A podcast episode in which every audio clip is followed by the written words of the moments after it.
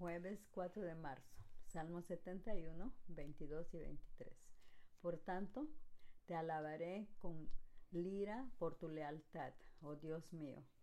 Te cantaré con arpa, oh Santo de Israel. Mis labios cantarán con júbilo cuando toque para ti, y también mi alma, la cual redimiste.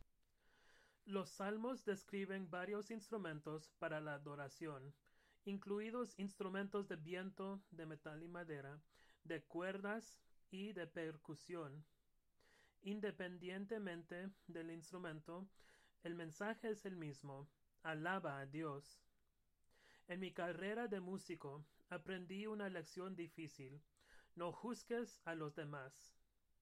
Cuando juzgo, me aíslo de nuevos amigos, comunidades, ideas y desperdicio oportunidades para mejorar mi habilidad musical.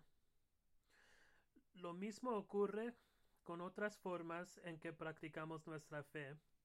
En lugar de juzgar a los demás por no hacer las cosas de la manera que creemos adecuada, tocar el instrumento o cantar la canción o decir la oración de formas equivocadas, debemos enfocarnos en ofrecer nuestra permanente alabanza a Dios. Cuando enfocamos toda nuestra energía en Dios, encontramos la alegría que Dios nos ha prometido, y eso vale la pena cantarlo a los cielos. Orar por la diócesis de Asaba, Nigeria. Busca diferentes versiones de tu himno o cántico de alabanza favorita, órgano, guitarra, a capela, etc.